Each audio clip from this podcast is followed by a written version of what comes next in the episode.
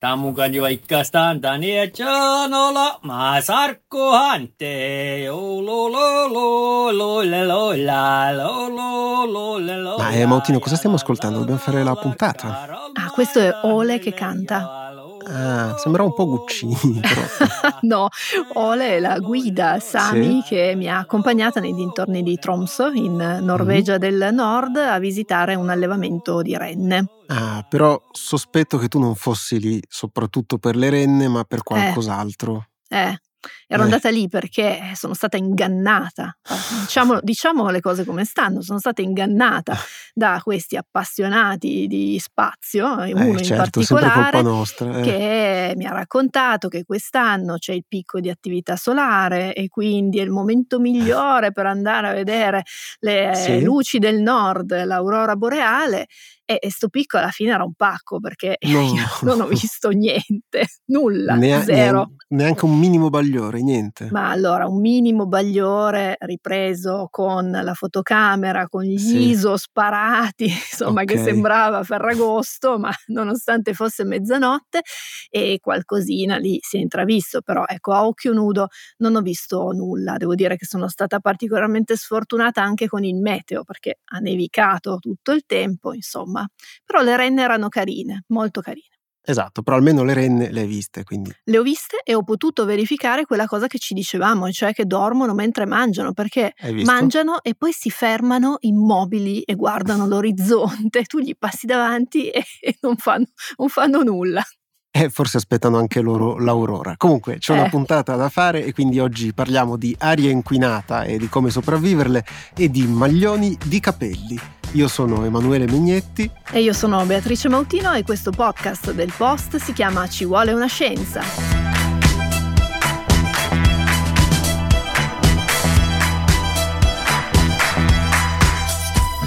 Negli ultimi giorni si è parlato moltissimo di inquinamento atmosferico, soprattutto in seguito al forte peggioramento della qualità dell'aria nella pianura padana. E ci avete scritto anche in tantissime e in tantissimi a ciulonascienza.it non solo per chiederci notizie, ma anche poi dei suggerimenti su come comportarsi e soprattutto su quanto essere preoccupati. E a dirla tutta, alcuni di voi ci avevano già scritto in passato suggerendoci di parlare di inquinamento e visto che cerchiamo di essere anche un podcast di servizio, eccoci qui e oggi proviamo a fare il punto della situazione. Esatto, cercheremo di capire che cosa succede nel nord Italia, quali sono le cause di questo inquinamento e proveremo poi anche a capire un po' di cose pratiche su mascherine, su purificatori d'aria, sugli avvisi che si sono letti in giro sullo stare poco all'aperto.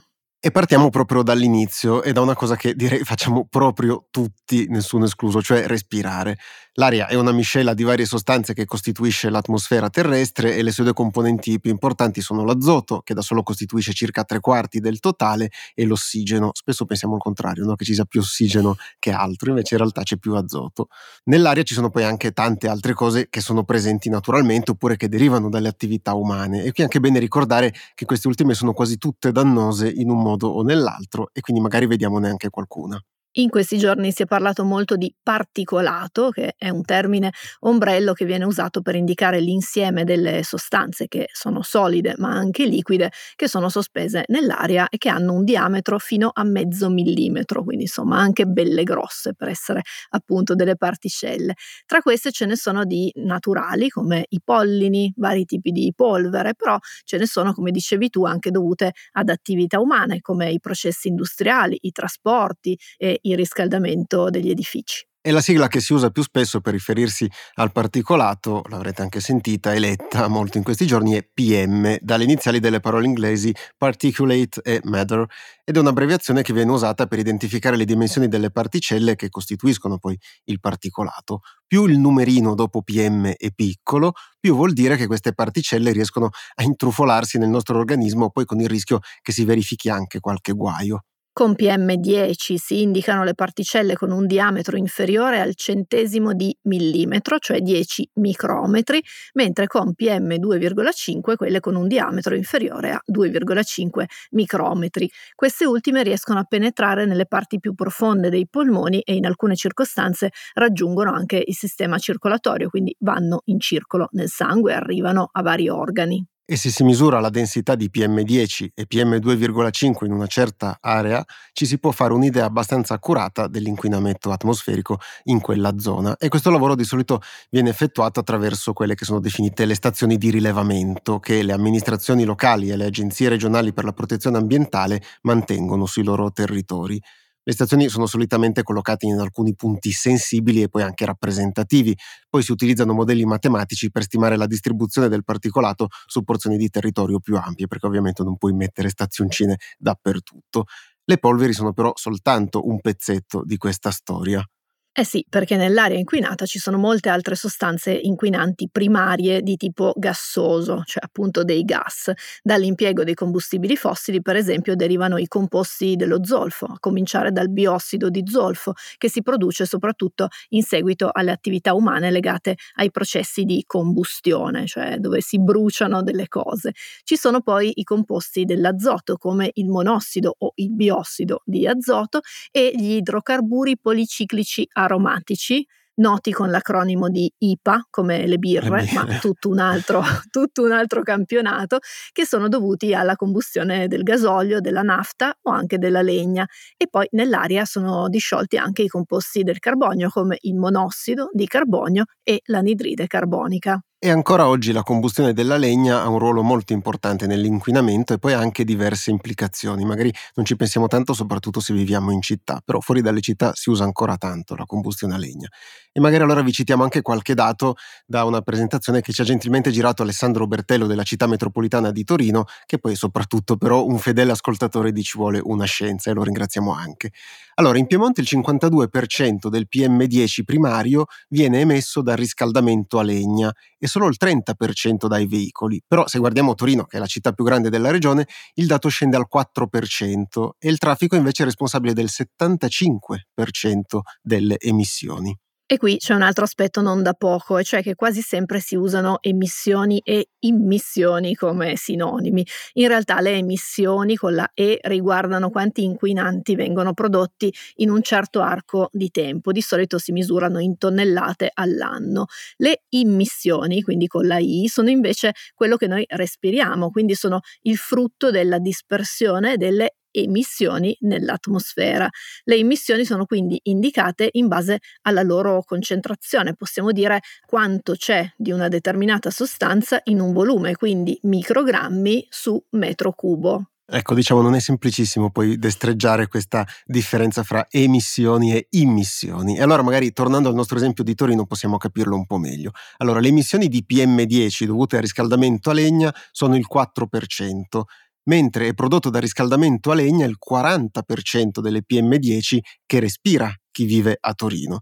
Questo significa che anche se solo una piccola parte delle PM10 è prodotta localmente da riscaldamento a legna, questa parte rappresenta la maggior parte di ciò che poi le persone respirano.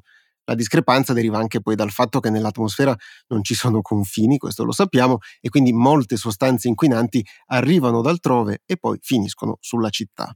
Ora provate a immaginare questo meccanismo che abbiamo cercato di descrivervi con un esempio molto, molto locale, però eh, provate a immaginarlo su una scala molto più grande che interessa tutta la pianura padana e che quindi riguarda molte altre fonti di emissioni, non solo industriali, ma anche legate a vari tipi di emissioni di veicoli e anche degli allevamenti intensivi. Produciamo una grandissima quantità di sostanze inquinanti in uno dei posti peggiori per farlo. Propongo di aprire una finestra in Valpadana, in quanto la porta ce l'abbiamo già da Trieste a, nel, nella, nella, nella, nelle Venezie via. C'è un solo punto dove aprire la finestra, qui, sul passo del Turchino. Che cosa intende per spianare il passo del Turchino? Abbassarlo sino al livello del mare, senza tutte quelle curve. Abita della gente, credo. Sì, abita circa 4.000 persone che che potrebbero uh, benissimo Aprendo... farle spostare. Ho capito. Così. Ma lei si rende conto quante migliaia di persone muoiono per via della nebbia? E quanti migliaia di miliardi di danni fa, provoca la nebbia? Quello che avete sentito è uno spezzone molto celebre della trasmissione Portobello condotta da mm. Enzo Tortora e la voce che raccontava il progetto di sgombrare il Tonchino era di Piero Diacono, che era un tranviere milanese che proprio in una puntata andata in onda nel 1978 aveva proposto di spianare il passo per far diminuire la nebbia nella pianura padana. La sua proposta, per quanto ovviamente impraticabile, suscitò un amplissimo dibattito tra meteorologi ed esperti che provarono anche a immaginare se si potesse davvero aprire una nuova via d'aria tra Liguria e Piemonte per generare nuove correnti nella pianura padana, un po' come si fa appunto quando si aprono le finestre per fare corrente in casa un po' più impattante da un punto di vista così, del, del, paesaggio. La proposta di Diacono non sarà probabilmente mai realizzata, questo insomma mai dire mai, però ci sentiamo di, di dirlo con una certa ragionevole certezza, però questa proposta dà l'idea di quanto sia sentito da molto tempo, parliamo del 78, quindi di 46 anni fa, questo problema dell'inquinamento nella pianura padana, non è una cosa di questo inverno. E no, anche perché, come si studia a scuola, questa grande area pianeggiante è delimitata dall'arco alpino a ovest e a nord, mentre a sud è delimitata dagli Appennini, grosso modo. L'unico grande sbocco è a est verso il mare Adriatico, però questo non è sufficiente per avere forti correnti d'aria a distanza da quelle che si formano naturalmente nelle vicinanze, per esempio, dei rilievi montuosi. E il risultato di tutto questo è che le masse d'aria circolano spesso lentamente sulla pianura e il problema poi è peggiorato dal fenomeno delle inversioni termiche invernali. Qui dobbiamo di nuovo fare un po' di ginnastica mentale perché spiegarlo senza immagini non è molto semplice, però ci proviamo. Allora, l'aria in prossimità del suolo è meno calda rispetto a quella che si trova a quote più alte, di conseguenza è più densa e non risale nell'atmosfera come avverrebbe di solito. Se non lo fa, quindi se non risale verso l'atmosfera, non si porta dietro nemmeno le sostanze inquinanti che si sono accumulate nel corso del tempo. E il risultato di tutto questo è che si crea un grande ristagno di aria che può durare anche per giorni o magari settimane e nel quale continuano intanto ad aumentare le concentrazioni di inquinanti perché non possono andare da nessuna parte. Questa condizione di solito si interrompe quando intervengono altri fenomeni, per esempio arriva la bassa pressione che porta le piogge e queste poi faranno sì che precipitino al suolo le polveri e gli inquinanti che si sono accumulati nell'aria. Ora che abbiamo visto sinteticamente le cause, iniziamo ad affrontare qualche aspetto più pratico. Iniziamo proprio dall'indice di qualità dell'aria o IQA, di cui si è parlato molto in questi giorni e anche in questo caso con qualche confusione. Eh sì, perché in generale l'IQA serve a farsi un'idea immediata e anche un pochino approssimativa, dobbiamo dirlo, dello stato dell'aria ed è un indice che viene calcolato considerando diversi parametri a seconda poi anche di chi lo realizza e questo è anche un primo punto importante che è bene ricordare. A oggi non c'è uno standard unico, condiviso e globale per la qualità dell'aria. I vari IQA utilizzati in giro per il mondo si assomigliano un po' tutti, però hanno comunque delle importanti differenze legate soprattutto a quanto viene considerata grave o meno una certa concentrazione di inquinanti. In Europa si utilizza, o almeno insomma, ci si prova a utilizzare, l'indice europeo della qualità dell'aria, che è stato realizzato dopo anni di lavoro dell'Unione Europea nel tentativo di uniformare perlomeno le rilevazioni tra gli Stati membri in modo da poter confrontare più facilmente i dati. Questo indice europeo si basa sui valori di concentrazione di PM10, PM2,5, ma anche di biossido d'azoto, ozono e anidride solforosa. Sulla base di questi dati viene poi fatta una valutazione valutazione che va da buono a estremamente scarso. Ovviamente non è un'indicazione molto precisa, però è più che sufficiente per comunicare alla popolazione lo stato dell'aria in una determinata zona in un certo periodo e anche per far adottare alle amministrazioni locali dei provvedimenti come il blocco del traffico oppure la limitazione dei riscaldamenti come è avvenuto nelle province lombarde questa settimana. Dobbiamo anche dire che c'è un'app ufficiale dell'Agenzia Europea per l'Ambiente che è molto utile per farsi un'idea da fonti poi attendibili della qualità dell'aria nella zona in cui ci si trova. Vi abbiamo lasciato ovviamente il link in descrizione per scaricarla se vi interessa e potreste fare un pensierino a utilizzare al posto di app di altro tipo. Ecco. Questo è il momento in cui Megnetti se la prende con eh, tutte quelle società che generano le app come ha fatto il sindaco di Milano Beppe Sala, eh Megnetti? Per cui io sono anche seccato di dover rispondere a domande su questioni che non esistono. Noi stiamo lavorando per migliorare l'aria, punto. ARPA dice che l'aria è migliorata ma io sostengo non abbastanza, da qua al fatto che tutti andiamo dietro una notizia fatta da un ente privato con nessuna titolarità e mi fate le domande, scusate. Eh? Infatti io le ho detto se ha letto, non le ho detto Ho che capito, ma dai, parliamo di cose serie. Non è una cosa seria, non è una Ecco sì, abbiamo appena sentito infatti la risposta che ha dato il sindaco di Milano Beppe Sala, però in realtà non è che me la voglio prendere né col sindaco né tantomeno con chi fa quelle app. Sala aveva ragione a segnalare che la classifica era stata realizzata da una società privata e che confrontare città molto diverse, in posti diversi e dove le rilevazioni vengono effettuate in modo diverso lascia un pochino il tempo che trova, insomma non puoi dire che New Delhi ha lo stesso inquinamento di Milano ovviamente. Sento però che c'è un ma che arriva. Sì, diciamo c'è un piccolo ma, perché è anche vero che quella società, quella specifica, che noi non nomineremo neanche, utilizza anche i dati dell'azienda per la protezione dell'ambiente della Lombardia, oltre ai dati derivanti dai rilevatori che la società stessa vende e quindi poi questi dati li mette a disposizione online e sono anche tutto sommato in linea con quelli ufficiali. Quindi la risposta spazientita era più che comprensibile, però poteva dare l'impressione, soprattutto se non si ascoltava tutta la risposta, che Sala volesse sminuire il problema dell'inquinamento a Milano, che comunque resta una delle città più inquinate non solo d'Italia, ma di tutta Europa. Se infatti andiamo a vedere la classifica delle città con maggiore concentrazione di PM2,5, quelli più piccoli, come dicevamo prima, classifica che è realizzata dall'Agenzia Europea per l'Ambiente e riferita al 2021 e 2022, vediamo che al fondo della classifica ci sono un sacco di città del nord Italia, Padova, Vicenza, Venezia, Brescia, Piacenza, Bergamo, Alessandria, Asti, Verona, Treviso, Milano, Pavia e Torino. Ovviamente, se la classifica fosse realizzata basandosi sull'indice di qualità dell'aria e non solo sul PM2,5, le posizioni sarebbero probabilmente diverse, anche se non completamente diverse. Eh no, esatto, anche perché il problema grande sono proprio queste polveri. E per quanto riguarda il PM2,5, l'Organizzazione Mondiale della Sanità dice che la media della concentrazione nell'arco di un intero anno non dovrebbe essere superiore a 5 microgrammi per metro cubo. Ricordiamo, parliamo di PM2,5. Non si dovrebbero inoltre superare i 15 microgrammi per metro cubo per più di 3-4 giorni consecutivi, sempre secondo l'OMS. E in alcune stazioni di rilevamento di ARPA Lombardia a Milano nei giorni scorsi sono stati rilevati in più casi valori ben al di sopra degli 80 microgrammi per metro cubo, ma lo stesso con valori simili è vero per diverse altre città nella pianura padana.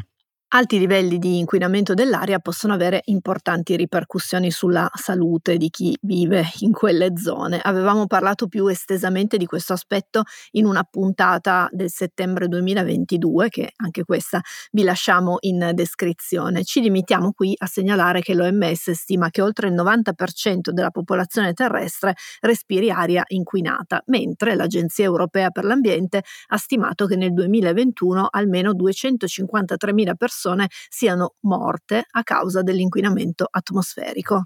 E prima che vi prenda e ci prenda lo sconforto, è comunque importante ricordare che la situazione dal punto di vista della qualità dell'aria è migliorata molto negli ultimi decenni. I processi di combustione continuano ovviamente a fare danni, però siamo perlomeno riusciti a renderli più efficienti e a ridurre, almeno in termini relativi, il loro impatto. Si sono ridotte in alcuni casi anche dimezzate le concentrazioni medie annuali del biossido di azoto, del biossido di zolfo e del benzene. In generale la qualità dell'aria quindi è migliorata, ma partivamo comunque da una situazione critica per gli standard di oggi e come mostrano i dati delle istituzioni sanitarie c'è ancora molto da lavorare, soprattutto sul particolato. Il miglioramento è possibile solo con delle politiche di lungo periodo legate soprattutto alla transizione energetica, come vi raccontiamo spesso in questo podcast. Fermare alcuni tipi di veicoli per qualche giorno in alcune città purtroppo insomma, non serve a molto, soprattutto in un contesto complesso come quello della pianura padana, come abbiamo visto. Come singoli noi possiamo scegliere di usare meno l'automobile, di ridurre di un pochino la temperatura del riscaldamento e soprattutto di votare per chi non offre delle soluzioni demagogiche su temi così importanti dove le soluzioni facili non ci sono. E nel frattempo, insomma, nell'immediato possiamo provare a fare qualcosa per ridurre il nostro rischio personale. Esatto, anche perché dicevamo in apertura che ci avete mandato tantissime richieste poi su aspetti molto pratici, come giusto che sia, quindi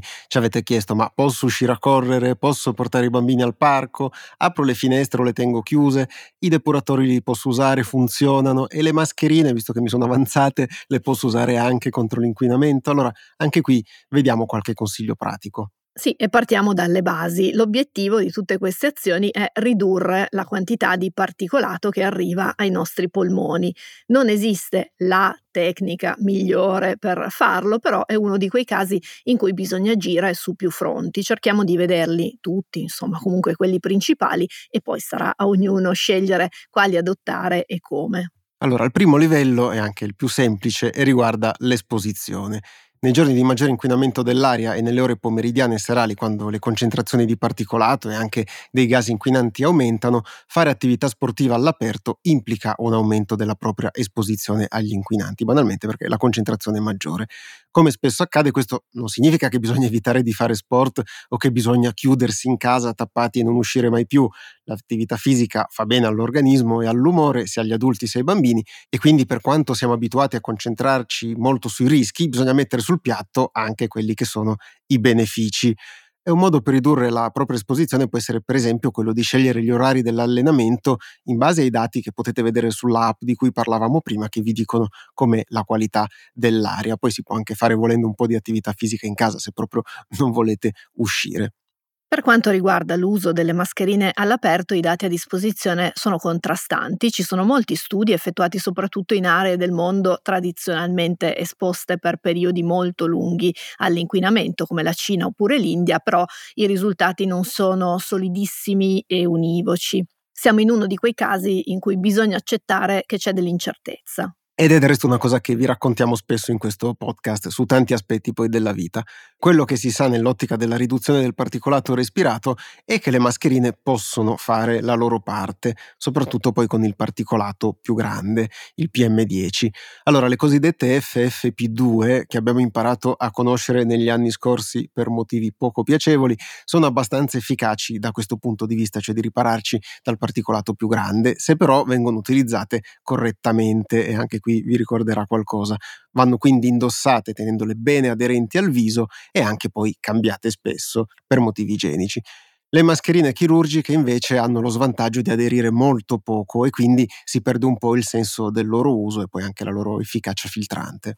Uno studio pubblicato dalla rivista Occupational and Environmental Medicine della galassia del British Medical Journal, che è stato svolto a Pechino su volontari che erano stati messi in una stanza chiusa a respirare del gas di scarico di un motore diesel Ma con poveri. delle mascherine addosso, ha dimostrato che la capacità effettiva di filtraggio del particolato dipendeva molto dall'adesione della mascherina alla pelle.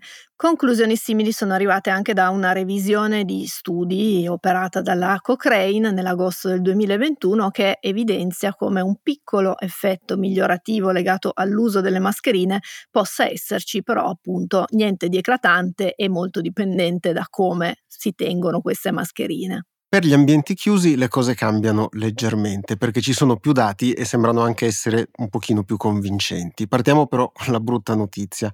La qualità dell'aria all'interno di case, uffici, negozi, eccetera, potrebbe anche essere peggiore di quella esterna in alcune circostanze. Questo è perché al particolato e ai gas inquinanti provenienti dall'esterno si sommano quelli prodotti dall'interno, quindi cucinando, pulendo casa e quindi si solleva della polvere, respirando banalmente oppure perché magari in casa c'è anche qualcuno malato.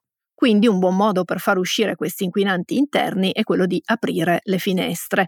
Certo si faranno entrare quelli esterni, però insomma con qualche accortezza si possono contenere i danni. E anche in questo caso in letteratura scientifica si trovano tanti protocolli messi alla prova e sembrano tutti convergere verso un'apertura breve di pochi minuti ma ripetuta nel corso della giornata. In questo modo si cambia l'aria, la classica cosa che si dice, facendo uscire l'anidride carbonica, però si contiene il flusso di particolato dall'esterno. Un pochino entrerà, però appunto per qualche minuto si può fare, poi richiudete e la situazione migliora. Adesso saliamo di livello come nei videogiochi e arriviamo ai purificatori d'aria, gli elettrodomestici che sono stati oggetto di molte delle vostre domande arrivate a ci vuole una scienza chiocciola ilpost.it. Si tratta in sostanza di aspirapolveri che hanno dei filtri che consentono loro di aspirare il particolato più fine. Esatto, possiamo garantirvi fanno meno rumore dell'aspirapolvere, questo, questo sì. Comunque questi filtri che vengono utilizzati prendono il nome di EPA, che è un acronimo che tradotto dall'inglese sta per filtro antiparticolato ad alta efficienza e sono composti da fogli sovrapposti composti da fibre di materiali plastici, per esempio il polipropilene oppure anche il vetro. L'intreccio è molto fitto di queste fibre e quindi fa sì che funzionino come una specie di setaccio che intrappola le particelle lasciando passare l'aria. Quindi banalmente il purificatore aspira da una parte, fa passare attraverso questo filtro, si fermano lì le particelle e l'aria che esce è stata ripulita. La storia di questi filtri nasce dalle necessità dei militari della Seconda Guerra Mondiale di avere delle maschere antigas efficienti e la tecnologia è stata poi messa a punto negli anni 40 dal progetto Manhattan, quello che ha portato alla produzione della prima bomba atomica, anzi in realtà delle prime due bombe atomiche. L'obiettivo in quel caso non era tanto filtrare gli inquinanti con cui abbiamo a che fare oggi, però rimuovere il particolato radioattivo nell'aria. Eh, chissà se a un certo punto Christopher Nolan farà un film anche su questo dopo Oppenheimer, no? Come potrebbe intitolarlo, tra l'altro? Eh beh, Oppenheimer. sì, vabbè. Uh, brr, vabbè, da allora la tecnologia di questi filtri si è evoluta tanto e oggi si considerano efficaci i filtri EPA che garantiscono di rimuovere efficacemente dall'aria il 99,95% delle particelle fini con diametro superiore agli 0,3 micron, almeno secondo lo standard europeo, quello statunitense ha dei parametri un pochino diversi. Questo non significa che questi elettrodomestici eliminano tutto il particolato in una stanza, insomma magari fosse così semplice, però a differenza dei dati sulle mascherine che sono molto variabili, le misurazioni sull'efficacia di questi dispositivi sono più omogenee e in effetti possono essere considerati un buono strumento per migliorare la qualità interna dell'aria. E vediamo alcune di queste variabili che comunque devono essere tenute in considerazione. Uno ovviamente è la geometria della stanza perché i purificatori lavorano su determinati volumi di aria e poi anche il tempo di utilizzo, anche perché i filtri col tempo si intasano e funzionano molto meno bene, quindi devono essere ripuliti periodicamente e poi di solito una volta l'anno anche cambiati in questo caso in letteratura scientifica si trovano diversi protocolli con alcune raccomandazioni, come per esempio posizionare il purificatore nella stanza in cui si passa la maggior parte del tempo e lasciargli dello spazio, quindi evitare di mettergli davanti delle cose come tavoli, poltrone o altri ostacoli, anche perché queste cose sono dei piccoli aspirapolvere alla fine, quindi non devono essere ostruiti nel punto di aspirazione. Se volete approfondire ulteriormente sul post trovate un articolo dal titolo molto esemplificativo, cioè mascherine e depuratori per l'aria proteggono da dall'inquinamento, contiene diverse altre informazioni pratiche sul tema e come sempre vi lasciamo il link nella descrizione. In chiusura è bene fare una considerazione. Se è vero che la situazione è cambiata in meglio nel corso degli anni, è anche vero che è cambiata in meglio la consapevolezza nei confronti dei danni provocati dall'inquinamento. Ne parliamo di più, ci preoccupiamo di più, abbiamo molte più informazioni di quelle che avevamo ai tempi di quel signore che voleva piallare il passo del Turchino. e a fronte di questi miglioramenti ci sono però anche i rischi. Nella grande quantità delle tante informazioni che circolano ce ne sono ovviamente di corrette, e noi abbiamo anche cercato di darvene qualcuna, però queste poi finiscono sempre mescolate con quelle scorrette, o con quelle parziali, o con quelle ancora che hanno dei secondi fini. Nei giorni scorsi, per esempio, abbiamo visto circolare dati provenienti da aziende che vendono purificatori, lo accennavamo anche prima, oppure ancora notizie da associazioni ambientaliste che comunque hanno un certo tipo di interesse, o da associazioni di categoria, e ancora così da altri gruppi sempre di interesse. In una situazione del genere tendiamo ad abbassare le nostre difese, ci facciamo meno domande sull'origine e sulla veridicità delle informazioni e ci concentriamo molto sull'allarme. È un atteggiamento innato, naturale, mm. ce lo portiamo dietro fin dai tempi dei nostri antenati cacciatori e raccoglitori, però ha uno svantaggio evidente, ci rende molto meno critici. Ed è questo il motivo per cui pensiamo che sia importante raccontare il contesto e dare valore alle fonti affidabili e il più possibile indipendenti. Non a caso prima vi avevamo citato l'applicazione ufficiale dell'Agenzia Europea per l'Ambiente che vi ricordiamo trovate nella descrizione di questo episodio. Il contesto ci permette di vedere una cosa importante che non è emersa molto nelle informazioni che sono circolate in questi giorni. Per quanto la situazione sia tutt'altro che ottimale, la qualità dell'aria nella pianura padana è migliorata nel corso degli anni, come vi abbiamo raccontato prima. Questo ovviamente non deve fermare le politiche di riduzione dell'inquinamento, però dimostra che queste politiche insomma, funzionano sul lungo periodo con risultati che non si vedono dall'oggi al domani, però se si guarda al dato dato storico la differenza si vede e questa è una buona notizia.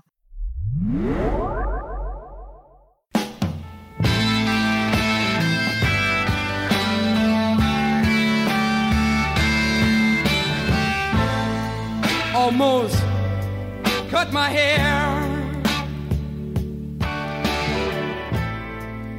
Megnetti, te la Sì. ricordi la puntata sulla maglia? Beh, come potrei dimenticare quella puntata? È stata una delle più ascoltate nella storia di Ci vuole una scienza e tra l'altro uscita anche da poco rispetto alle altre. Eh sì, davvero, in quella puntata raccontavamo di come non ci sono più i maglioni di una volta, o meglio, ci sono ancora, però raramente li troviamo sul mercato a prescindere dal prezzo. Vi lasciamo il link a quella puntata in descrizione e eh, non so se ti ricordi, ma uno degli Sì. esempi che avevamo fatto riguardava proprio i maglioni molto costosi, quelli insomma Certo. di marca, che però perdono morbidezza e iniziano a fare i pallini Mm. in fretta. C'entravano in questa transizione la composizione delle fibre tessili e anche poi la produzione in serie. Quindi cogliamo l'occasione per salutare tutte le persone appassionate di maglia che ci ascoltano mentre sferruzzano e torniamo sul tema prendendolo da un punto di vista un po' diverso. Sì, esatto, punto di vista è proprio le parole che bisognava usare, perché se ci mettiamo nei panni di un chimico, la lana non è quella cosa batuffolosa che ricopre le pecore, ma è una fibra invece che è composta sostanzialmente da cheratina e grassi che la rivestono. Pensa come vedono il mondo i chimici. Quindi diciamo che è simile per struttura e composizione ai capelli, in sostanza, no? Non per niente molte delle innovazioni nel settore dei cosmetici per i capelli arrivano proprio dall'industria tessile, dagli shampoo alle tinte a quant'altro. Ma si può fare anche il contrario e quindi prendere i capelli e trattarli come se fossero una fibra tessile. Attenzione. D'altronde i capelli hanno un rapporto resistenza-peso simile all'acciaio, sono in grado di sostenere un peso molto grande pur essendo sottilissimi. Inoltre i capelli trattengono il calore, possono essere stirati e allungati, possono poi ritornare in forma dopo essere stati piegati. E quindi, facendo tutti questi ragionamenti, l'imprenditrice Sofia Collar ha fondato Human Material Loop, un'azienda che ricicla i capelli umani provenienti dai parrucchieri e dai barbieri per trasformarli in filati. Lo ha raccontato il Washington Post in un articolo che vi lasciamo appunto in descrizione. E anche perché i capelli tagliati e gettati via rappresentano uno spreco, almeno sempre dal punto di vista del chimico, peraltro uno spreco che è anche ingombrante. E infatti l'articolo del Washington Post parla di decine di tonnellate al giorno solo per Stati Uniti e Canada, insomma tutte le persone che vanno a farsi tagliare i capelli. E visto che siamo in argomento, apriamo una piccola parentesi, visto che diciamo spesso che siamo un podcast di servizio, per ricordare che i capelli si buttano nell'umido o nell'indifferenziato, a seconda delle indicazioni che si trovano sul sito del proprio comune, e invece è meno consigliabile buttarli nel water perché a lungo andare potrebbero intasare le tubature. Fine del piccolo momento di servizio. L'azienda di Collar ha messo a punto un processo di trasformazione dei capelli con trattamenti chimici per pulirli e modificarne colore e consistenza in modo che possano essere filati proprio come la lana e eh, è un'azienda che ha ambizioni diciamo molto grandi, punta a conquistare un quarto del mercato globale della lana. Mm. Sì, ecco, allora diciamo che al momento è tutto in una fase ancora molto iniziale e distante da quell'obiettivo. La società ha prodotto dei prodotti affidandosi alle donazioni di alcuni parrucchieri e chissà poi se questa cosa diventerà veramente commercialmente sostenibile. Ci sono però altri esempi di utilizzo circolare dei capelli. Per esempio un'organizzazione non profit che si chiama Matter of Trust usa gli scarti del taglio dei capelli per produrre delle specie di tappetini assorbenti che vengono usati per bonificare le dispersioni di petrolio in mare ed è anche riuscita a costruire negli anni una rete di un migliaio di parrucchieri donatori che quindi partecipano a questa iniziativa.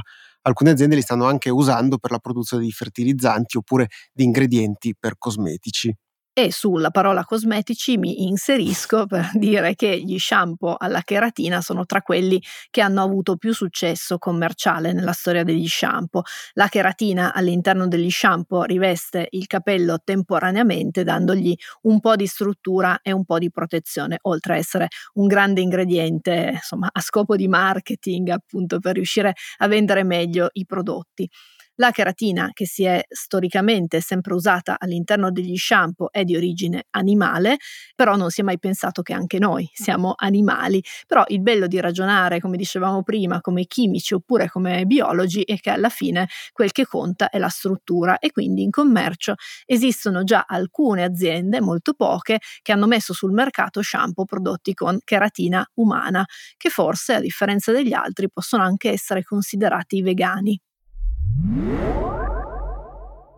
Beh, Motino, siamo arrivati al fondo anche di questa Mm. puntata, ma visto che parlavamo di capelli, possiamo anticipare che in futuro dedicheremo una puntata di Ci vuole una scienza proprio a questo argomento. Eh sì, una delle nostre puntate speciali, quelle per le quali dovete mandarci le domande, le curiosità, insomma tu- tutto quello che vi passa per la testa.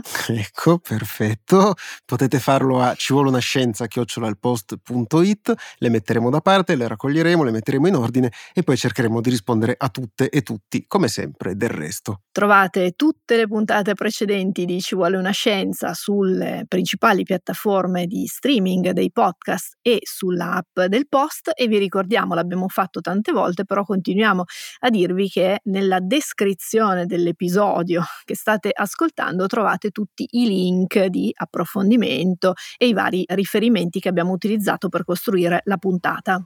Oltre a questo vi ricordiamo anche che potete seguirci sulle varie piattaforme così da avere sempre gli aggiornamenti quando escono le nuove puntate e soprattutto poi vi invitiamo a condividere questa puntata se vi è piaciuta e a far conoscere Ci vuole una scienza ad altre persone. Così la prossima settimana saremo ancora di più. Ciao! Ciao!